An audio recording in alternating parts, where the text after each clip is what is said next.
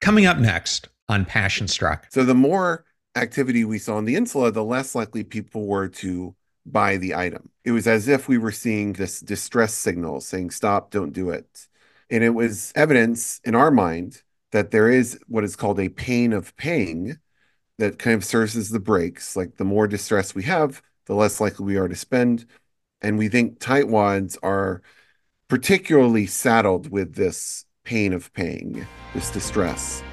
Welcome to Passion Struck. Hi, I'm your host, John R. Miles, and on the show, we decipher the secrets, tips, and guidance of the world's most inspiring people and turn their wisdom into practical advice for you and those around you. Our mission is to help you unlock the power of intentionality so that you can become the best version of yourself. If you're new to the show, I offer advice and answer listener questions on Fridays. We have long form interviews the rest of the week with guests ranging from astronauts to authors, CEOs, creators, innovators, scientists, military leaders, visionaries, and athletes. Now, let's go out there and become Passion Struck. Hello, everyone, and welcome back to episode 398 of Passion Struck, consistently ranked by Apple as one of the top 10 most popular health podcasts and the number one alternative health podcast. Thank you to all of you who come back to the show every single week to listen and learn how to live better, be better, and impact the world. I have a special invitation for you. I'm excited to introduce our new Passion Struck quiz. It's a unique opportunity for you to discover where you stand on the Passion Struck continuum. Are you an orchestrator who's masterfully balancing various aspects of life with passion and purpose? Or are you a vanquisher, conquering conquering challenges and turning obstacles into opportunities. Take the quiz on passionstruck.com and find out which one resonates more with your journey to living a passion struck life. If you're new to the show, thank you so much for being here, or you simply want to introduce us to a friend or a family member, and we love it when you do that. We now have episode starter packs, which are collections of our favorite episodes that we organize in a convenient playlist to give any new listener a great way to get acclimated everything we do here on the show. Just go to Spotify or passionstruck.com slash starter packs to get started. And in case you missed it, earlier in the week, I interviewed Jen Drummond,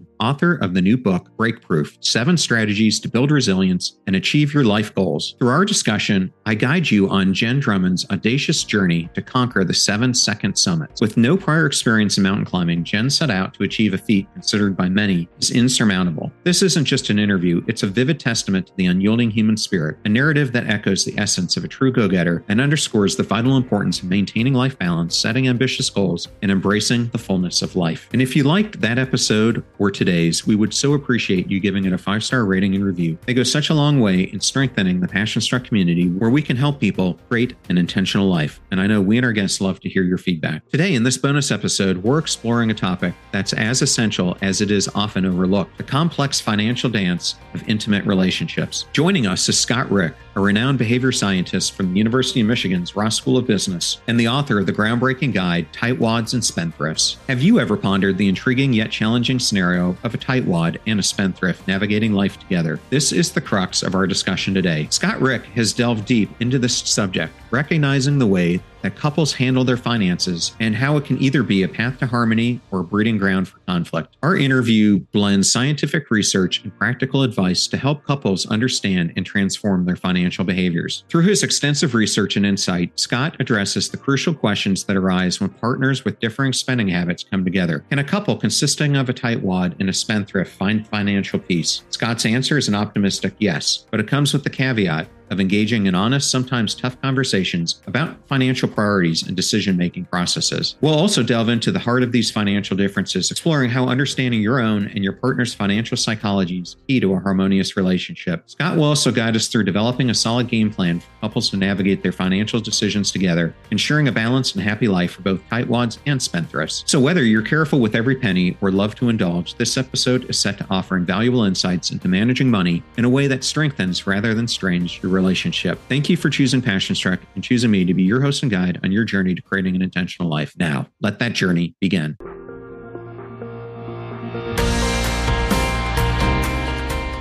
I am so excited today to welcome Dr. Scott Rick on Passion Struck. Welcome, Scott. Thank you so much, John, for having me. I'm excited to be here. Well, today we're going to be discussing this great book that I have in my hands titled Tightwads and Spendthrifts Navigating the Money Minefield in Real Relationships. Congratulations. Thank you so much. It's been an exciting journey. I guess that begs the question what got you interested in studying how people balance their financial and psychological well being?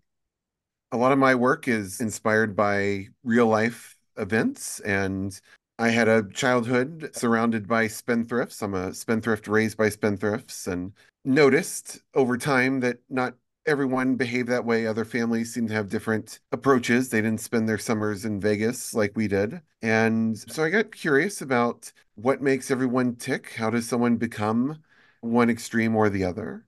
And later in life, I ended up marrying a tightwad. And so I got interested in how couples can navigate those differences.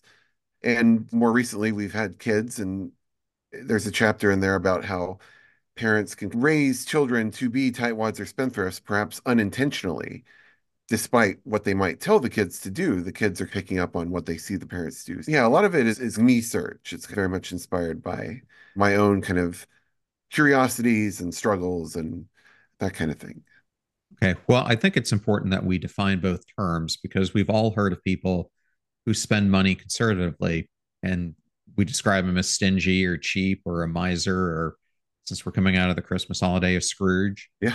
What are the main characteristics of a tightwad? Yes.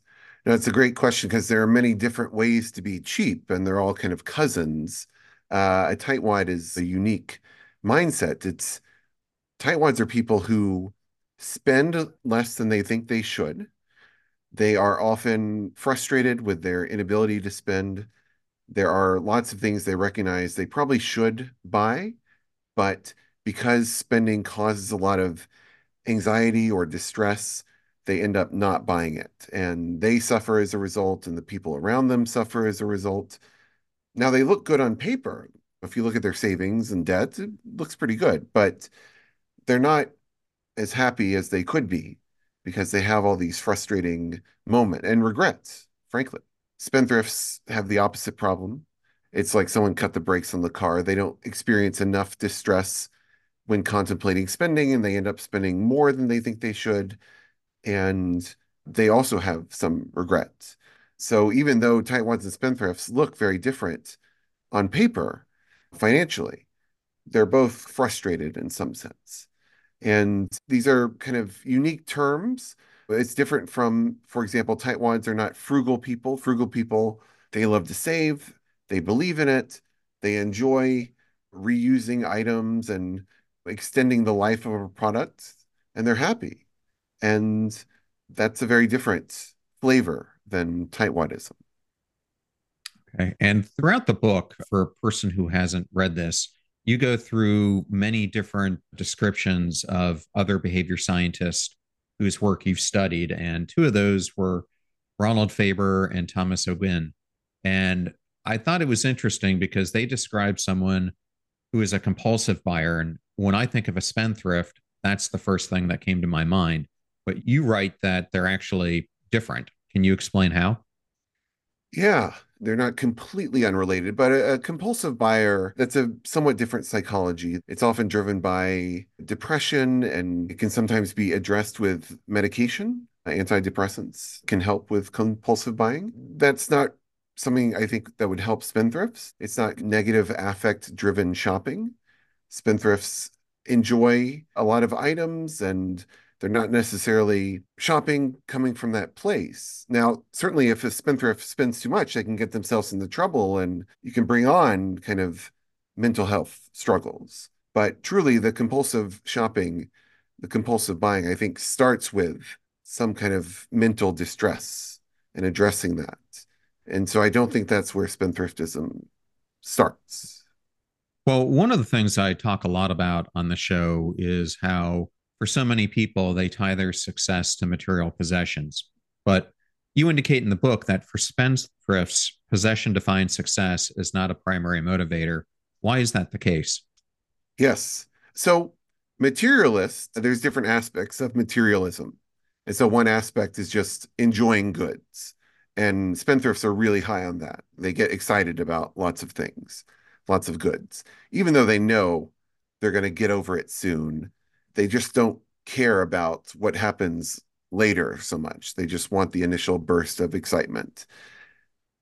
A true materialist, though, is using money or, or goods to kind of show status. and to let people know where they are in the kind of social hierarchy. A spendthrift, that's very incidental, that's very secondary to them.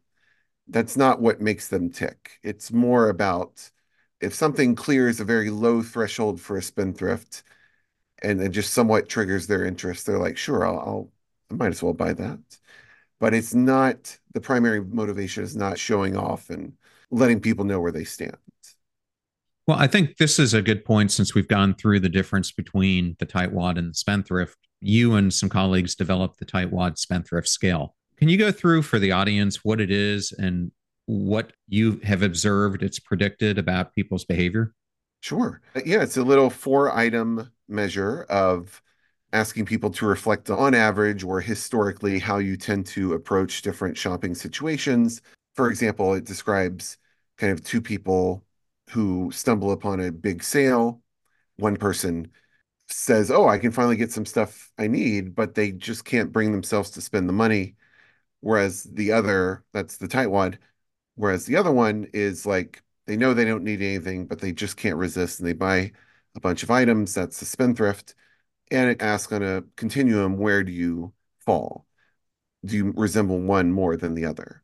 So just asking people to reflect on their tendencies. And yeah, this predicts a variety of kind of financial measures, savings, debt. It's not related to income. It's not related to current income. So it's not the case that tightwads are tight because they just can't afford to spend. They might feel like they can't afford to spend they might not have been able to afford to spend earlier in life. And they built up a protective shell that they've carried with them that is hard to shed when their circumstances improve. But in terms of current income, that's not what's driving these differences. It also relates to overall well being and happiness, whereas the people in the middle of the scale, the people we call unconflicted consumers, who have a modest amount of distress when thinking about spending money, not too little, not too much. They tend to be happiest, whereas the tightwads and spendthrifts tend to be a little less happy. So it's a good predictor of kind of your financial and psychological well-being. Yeah, I took the test and I scored a 13, which put me right in the middle. Good. And congratulations. That's good. I'm in that group that is neither a spendthrift or a tightwad Yes. but it's interesting because I think earlier in my life I would have probably leaned more towards the tightwad, especially when I was growing up and was kind of trying to hold on to every dollar that I had. But I, sure. I think over time I've loosened up quite a bit from that. But it's interesting. Once I read the book and I started to think about some friends and family members, I started to picture where they might sit on this scale. And it got me to thinking when you teach college students and they come in and they take this for the first time, what are some of the reactions that you get from them? Yeah. So sometimes the reactions are about the names. Uh, some people don't like being called a tightwad, and um, I, I, say it's I say it's with love, um, and uh, it's it's not meant to be a bad thing. Um, but no, it's, it's interesting. People enjoy seeing where they stand relative to others. And as you say, thinking about kind of friends and family where they might fall. And they often want to know why. Why do I approach things this way? How can there be such vast differences between people who seemingly have pretty similar upbringings? We can think about money very differently. It's usually the start of a conversation. It's usually, it brings about like 20 different questions. Yeah, it's just an appetizer to the meal of financial thinking. And it's something that I liked when I looked at your appendix and the list of questions that you had in the back. And I don't want to be a huge spoiler alert for the audience, but it has some great questions that you and your partner can go through that will allow you to analyze where you all sit on this and your relationship uh, to money. So I thought that was very interesting, and it's something I'd like to use myself. Yeah. No, I, I say if you're in a relationship and you might have been together for many years and you might feel like I know this person very well. If you look at those questions, I guarantee there's some you could use a refresher on where they right now, what is their psychological roadmap looking like at the moment? It's important. You have to have some curiosity about your partner's kind of.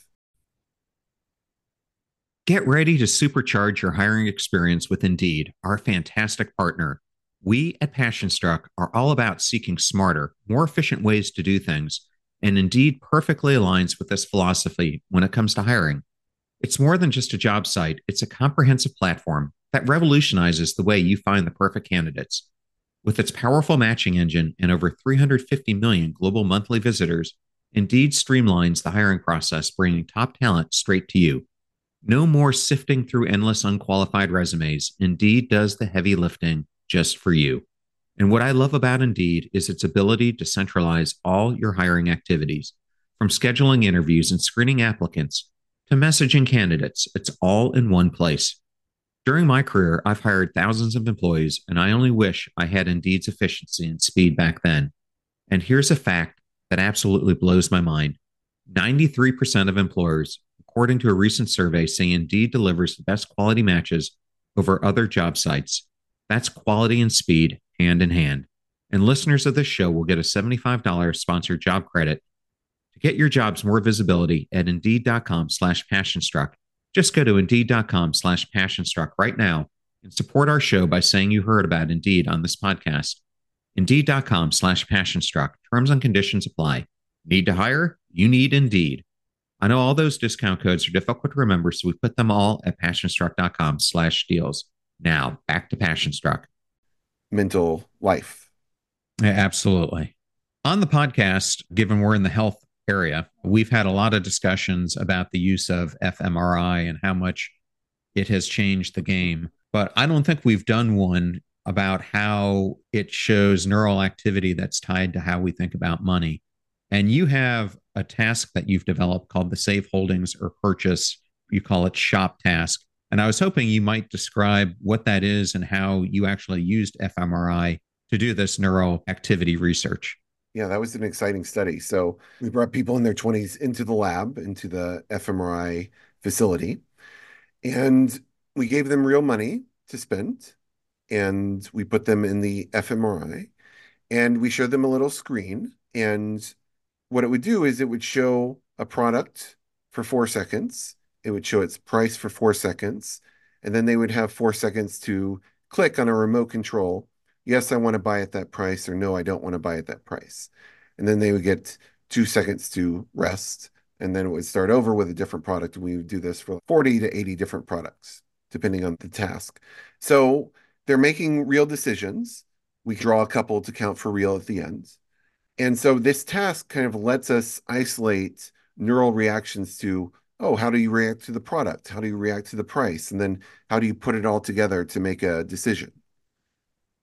And so what we found was, I think the most interesting finding was that the more distress people seem to be experiencing when thinking about spending, the more activation we saw in the insula, which tends to be active when we are experiencing distressing experiences. Just someone's mean to us, or they make us smell something gross, or they exclude us. Our insula tends to be active. So the more activity we saw in the insula, the less likely people were to buy the item. It was as if we were seeing this distress signal saying, stop, don't do it.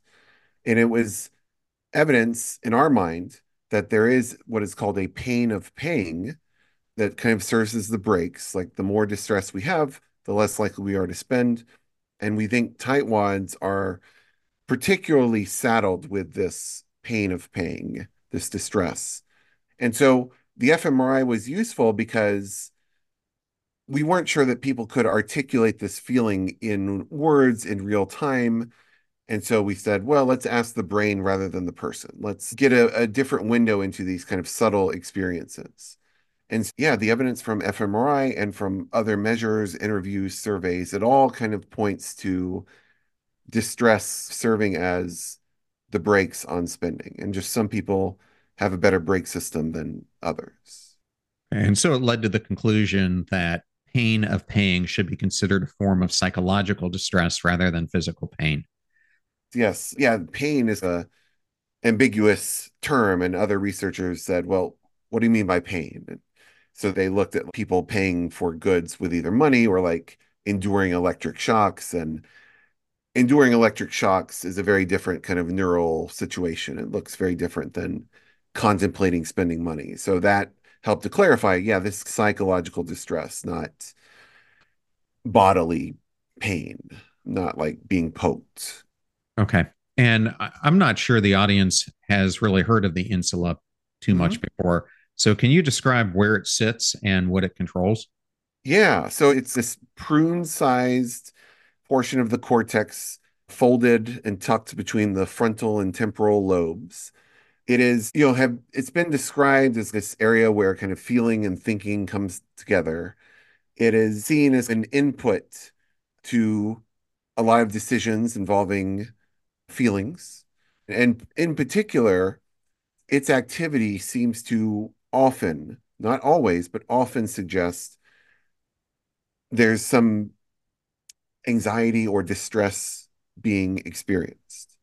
And so you see, for example, in other fMRI studies, if someone's been making risky gambles and then you see insula activation, that's a good predictor of them switching to safe gambles or, or like safe options.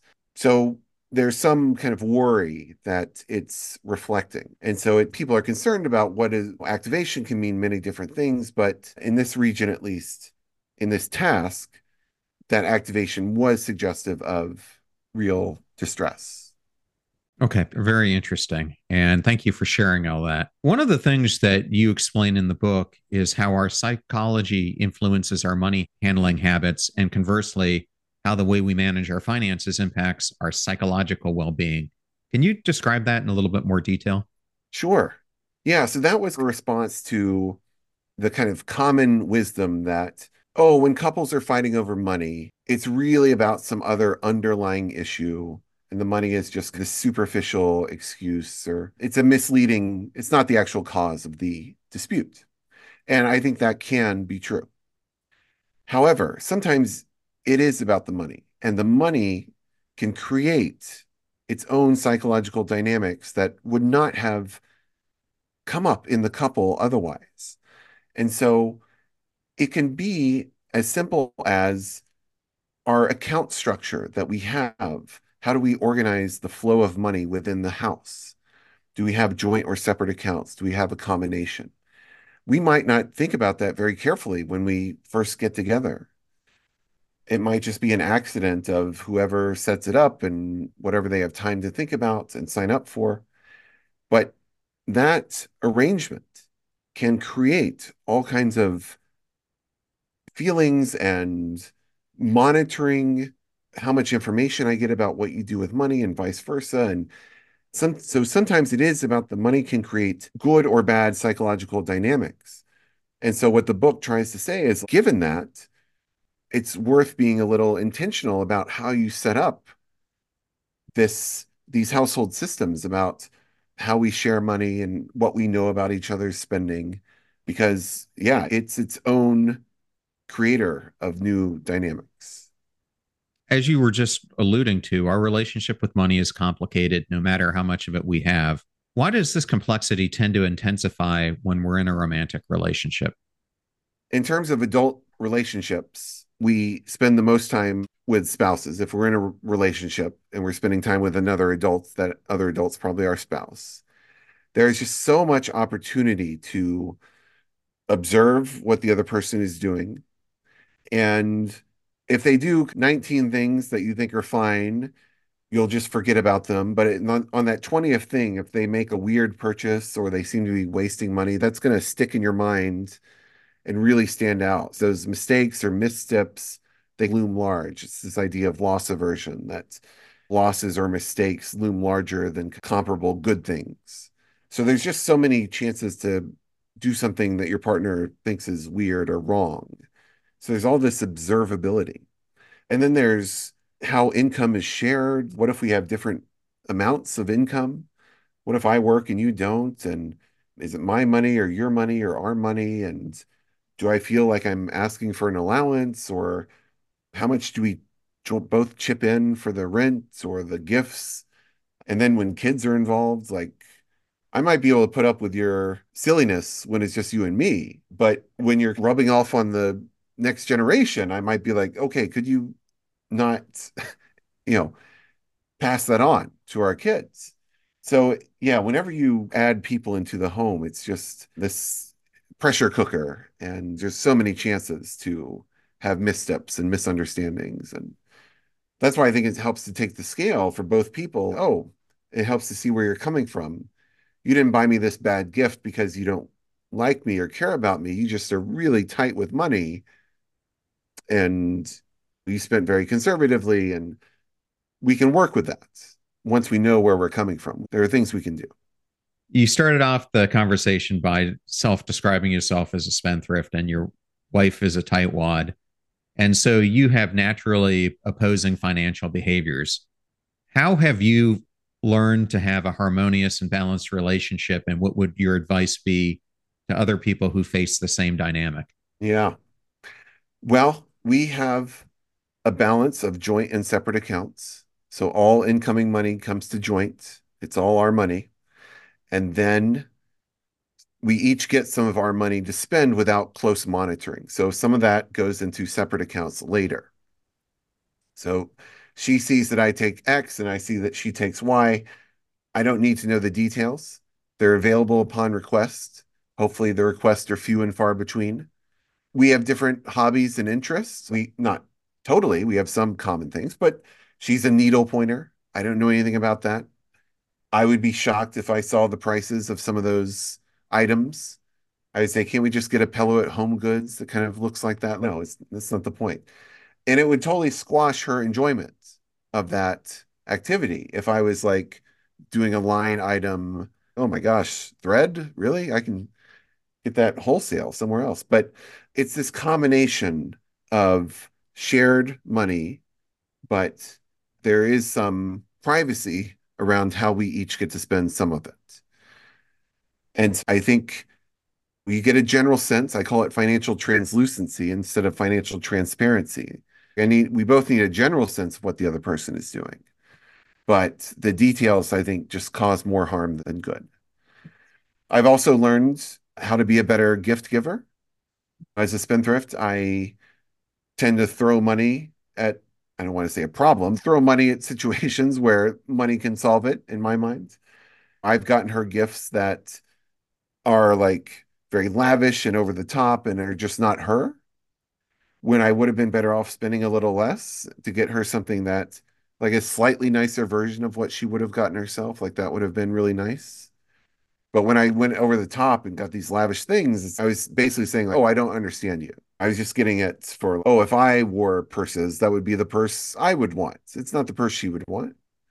So it's really about understanding your partner and thinking about good gifts require sacrifice so as a spendthrift, if I need to show sacrifice, spending a bunch of money, that's no sacrifice. I do that very easily. She sees me do it for myself all the time. So if I get her like a new iPad, like who cares? She knows that's not a big deal for me. So if I want to demonstrate sacrifice, I gotta make something, arrange something, make some plans, track down a rare item, a first edition of a book just for this Christmas. She's starting like a needlepoint business. And so without her knowing, I took her logo and made some like stickers that she can put on like things she mails out. And that took time and it wasn't the most expensive thing, but I, hope it was thoughtful and she thought it was quite good. Yeah. And, and for her though, if she wants to sacrifice, it's a, a different story. Of course, being thoughtful is great. But for her, if she spends a bunch of money, I know that wasn't easy for her. That's like a real sacrifice. That that hurt. So that is very flattering when she if she were to give me a new iPad, well, that's something. So, yeah, it's all about giving gifts with the understanding of what the other person knows about you and what they see as a sacrifice. And so that took me a little while to get my head straight. So it's, it, I, I think it's a pretty happy relationship because, in large part, we've navigated carefully these vast differences between us. So, for someone who's listening and maybe they're not doing it as balanced a way that you guys do, what are the most significant ways in which money matters can negatively impact romantic relationships? Sure. I think there's a lot of concern out there about financial infidelity. I see a lot of stories about this, and couples can be on edge about, oh, I don't know everything that you're doing. I think that tends to be overblown. A lot of what gets categorized as financial infidelity is like harmless things.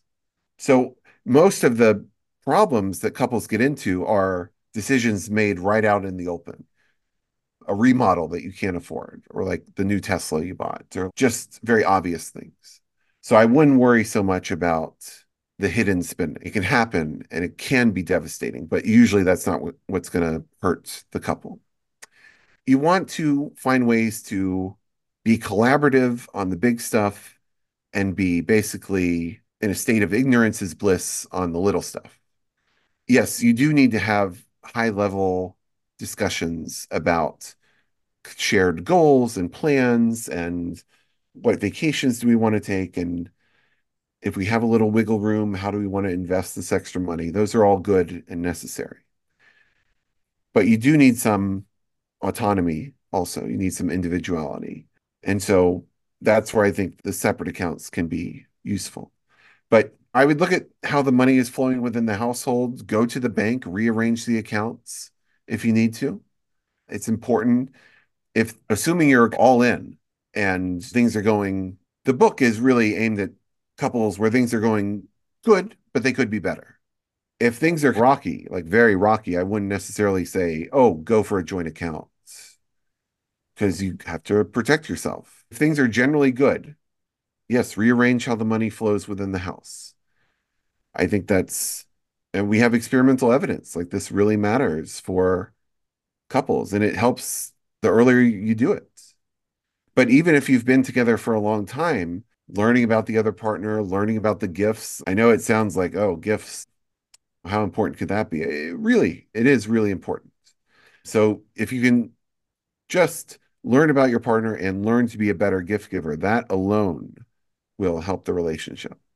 There are other fundamental problems that maybe there are different books for about like lack of income and things like that. And I don't have a lot of tips on what to invest in or how to get rich. And there are good people for that out there. But mine is more about taking what you have and doing things in a happier way. Well, thank you for sharing that. And I wanted to go back to tightwads and spendthrifts again for a second. You bring up four basic principles in the book of how tightwads can learn to loosen up. Can you go through those and how does setting up a relevant mental account far in advance of purchases help a tightwad? Yeah. No, I like that one a lot. So the idea there is that tightwads need to pre-commit to having some fun, to indulgence. If they are just put on the spot and asked to consider, do I have the money to afford this? they will find many ways to say no in the moment. We spendthrifts were very gifted at finding the money in the moment. But tightwads, they need to warm up to the idea of spending the money. They need to make a plan, a budget. I, I, like spending plan better than budget. So it's just earmarking the spending money in advance, well in advance, and getting used to the idea that there is some money that I will be spending on fun things and so when I encounter that in the world, weeks or months later, it's there. I don't have to look for it. And yes, left to our own devices in the moment, the tightwad will struggle to find the money. But this is a place we usually think of budgeting as ways to restrict spending, but you can actually use budgeting to loosen spending. And so I think that can help uh, tightwads if they plan in advance. I am going to spend some money later. That's often what they need. And so I strongly recommend that for them. Okay. And then I, I wanted to turn it to spendthrifts. Yeah. Because I think one of the things that happens with them is they don't learn from their past spending mistakes. And I was hoping you might discuss the story of Sammy Davis Jr., who you discuss in the book, as a way to illustrate this. I love Sammy. Yeah, Sammy is my spendthrift muse. I think he took it a little too far, but he really did wrestle with this question of when do we get to eat, drink, and be merry? Do we save it all for the very end, or can we spread out the joy throughout life and use money to enjoy life? He made a lot of mistakes. a lot of overspending mistakes. Like I like the story of where his tax advisor is like, please stop spending. This is really desperately bad. I need to know that you understand this. And he says, Yes, I do. Thank you. I really appreciate it. And then he goes get some gold lighter engraved with his name. Like, Thank you for the advice about not spending. It's like, no, Sammy. But Sammy Davis, he made a lot of mistakes and he had a hard time learning from those mistakes. Part of the issue was that the mistakes were very pleasurable in the moment. And so that makes it hard to learn. But part of it was he was used to making mistakes. And when we're used to making mistakes, it's hard to learn from them. A mistake is educational when it surprises us, when it's unexpected. But an expected mistake, for example, if I go into a situation and I expect to stumble and do poorly, and then I do, there's not really a big learning opportunity there. Everything went as planned. But when you make an unexpected error, that's when you learn. But spendthrifts and tightwads, frankly, expect to make a lot of mistakes. And so it's hard to learn from those mistakes when they're just kind of part of everyday operations. Okay. And I know one thing that causes a lot of stress for people is the psychological effects of debt. How does debt overall impact our psychological well being, and what steps can individuals take to mitigate this stress? Yeah, debt is, it can really eat away at well being, both kind of your overall psyche and just your cognitive functioning. There's evidence from like test taking with kids when they're growing up in a household with a lot of debt and a lot of struggle, like they do worse on math questions that involve money because it just prompts all these bad thoughts about these struggles at home. There's different approaches to paying down debt that have been proposed. Some people, like me and my co authors in an uh, older paper of ours, we say pay attention to interest rates, go after the one with the highest interest rate and try to chip that down. Other people say, well, just aim at the smallest balance, pay that off, and build some psychological momentum. We like crossing things off the list. And so if you can do that, one account at a time, that can be helpful. The debt snowball method. I've critiqued that in the past, but I do think there are some people where if they're really in a bind, if they're really struggling, I do think the snowball could be perfectly reasonable just to feel like you're making progress. And that is essential to keeping at it. If you're in a if you're in a somewhat comfortable position, I would say look at the numbers, go pay off the thing with the highest interest rate, devote your most of your efforts there. Take a very mathematical approach. But if you're really feeling underwater and looking for kind of hope, I, I do think crossing debts off the list is a is a reasonable approach. So it's again, this is for people who can't pay off everything but they can make a little more than the minimum payments. They have some choice about where to allocate that little extra effort. Okay. And last year, one of my favorite episodes I did was with Bob Waldinger, who currently leads the Harvard study of adult aging. And it's always interesting for me to talk about happiness and what causes happiness, but there's definitely a correlation for people between money and happiness. How do you, through your research, find that relationship with money impacts our overall happiness and life satisfaction? Yeah, no, it helps. Money helps for sure. Certainly, once you reach a certain threshold, and people have argued about that threshold, maybe it's linear up to a threshold and then flattens out a bit after that. But I think the message of my work is that you can have a lot of money and be unhappy with how you use it. Uh, a lot of tightwads fall into that category. So they look good on paper, but they kick themselves for going to the bad restaurant for their anniversary or not taking the vacation or taking a worse vacation than they should have and not accumulating the life experiences and memories that they could have and would have led to a richer happier life. By contrast, there are people who don't have a lot of money, but are spending it in ways that maximize happiness, like they're doing a lot with a little. And, so that's very possible too. So it's not just about the amount that you have, it's also about are you using it in ways that maximize happiness. Okay. And I know when it comes to that, there are also hidden influences. I saw Jonah Berger gave you a acknowledgement for your book, so I'll dive a little bit into invisible influences. What are some of the less obvious factors that influence our financial decisions? Some of these things that may be invisible to us, and how can we become more aware of them? Sure. I think the book would help with that, kind of tuning in to some of these items. So, retailers, businesses, they are skilled at making spending as painless as possible. And Amazon, eh, they're the artist in this space. I'm talking one click ordering. I'm talking Amazon Go stores where you just walk in, collect your items, and walk out. There's no checkout process. They just scan you and they know what you bought. They charge you later. And so you want to take tension, attention away from the money leaving your possession. And retailers are, there's so many different ways to do this. There's a department store chain in the Midwest, Von Maur the Nordstrom of the Midwest. And their salespeople are so skilled at making small talk at the register. I go up. Now, when I go in, I have to think before I get to the register, okay, what am I doing this weekend? Because I know they're going to ask. It's going to be a conversation. And so I go up there and I have my items and they engage me in discussion. And before I know it, I'm just holding a bag. I don't remember paying for it or what happened. It's just all a blur. It's like a magician. Look over here.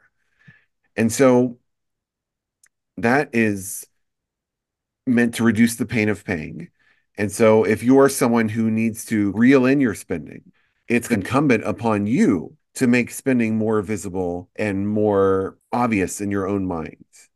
And for example, what I had to do when I was in grad school and money was very tight, I turned myself into a temporary tightwad. I would train myself to only spend in cash whenever possible. Go to the ATM. I would experience pain at the ATM because I'd get my receipt and enter that into an Excel file and notice the deduction in my account. So pain there. And then I had pain when I would spend the cash. So double pain. All these speed bumps I would put up. I used to be like, if I couldn't pay with cash, I would do debit and I'd get the receipt and take it home and enter it into my Excel file because I knew I could do it better than the bank. I have a faster view of my account. And so it was just about making it very salient, the money I was spending and that's not a recipe for the most fun life. It was a recipe for survival, and it did help me survive. And that's not a way I would recommend for anyone who's comfortable right now. But it is just illustrative of the fact that this attention to money is a dial that marketers are turning. They're turning it down, all the way down. And we can turn it up a little. Some of us can turn it up a lot, but we can do things that make it more obvious kind of what we're spending. Okay. And I want to end on the conclusion of your book, which is to me a very fun topic. And it's answering the age old question should we marry for love or for money? And you write in the book, and I like these statistics, that if you Google the phrase never marry for love, it returns about four times as many search results as never marry for money. And then a 2018 Merrill Edge survey reported that the majority, 56% of Americans say they prefer a partner that provides financial security more than head over heels love. So it appears that the answer would be more people marry for money than they do for love. But what would your answer be? I was shocked to see all that. And I was wondering, maybe the people who married for love are off having fun, and the people who married for money are writing these advice columns. I don't know. But there's certainly wisdom behind both of these phrases marry for love, marry for money. I get it. But I think there's big mistakes with those approaches. Oh, I'm going to marry for money. What does that mean? Is it that easy if you don't have money? Is it so easy to marry someone who has a bunch of money? Are they welcoming you into their society and saying, oh, yeah, come hang out with us? No, it's hard. We tend to run around with people with similar socioeconomic characteristics.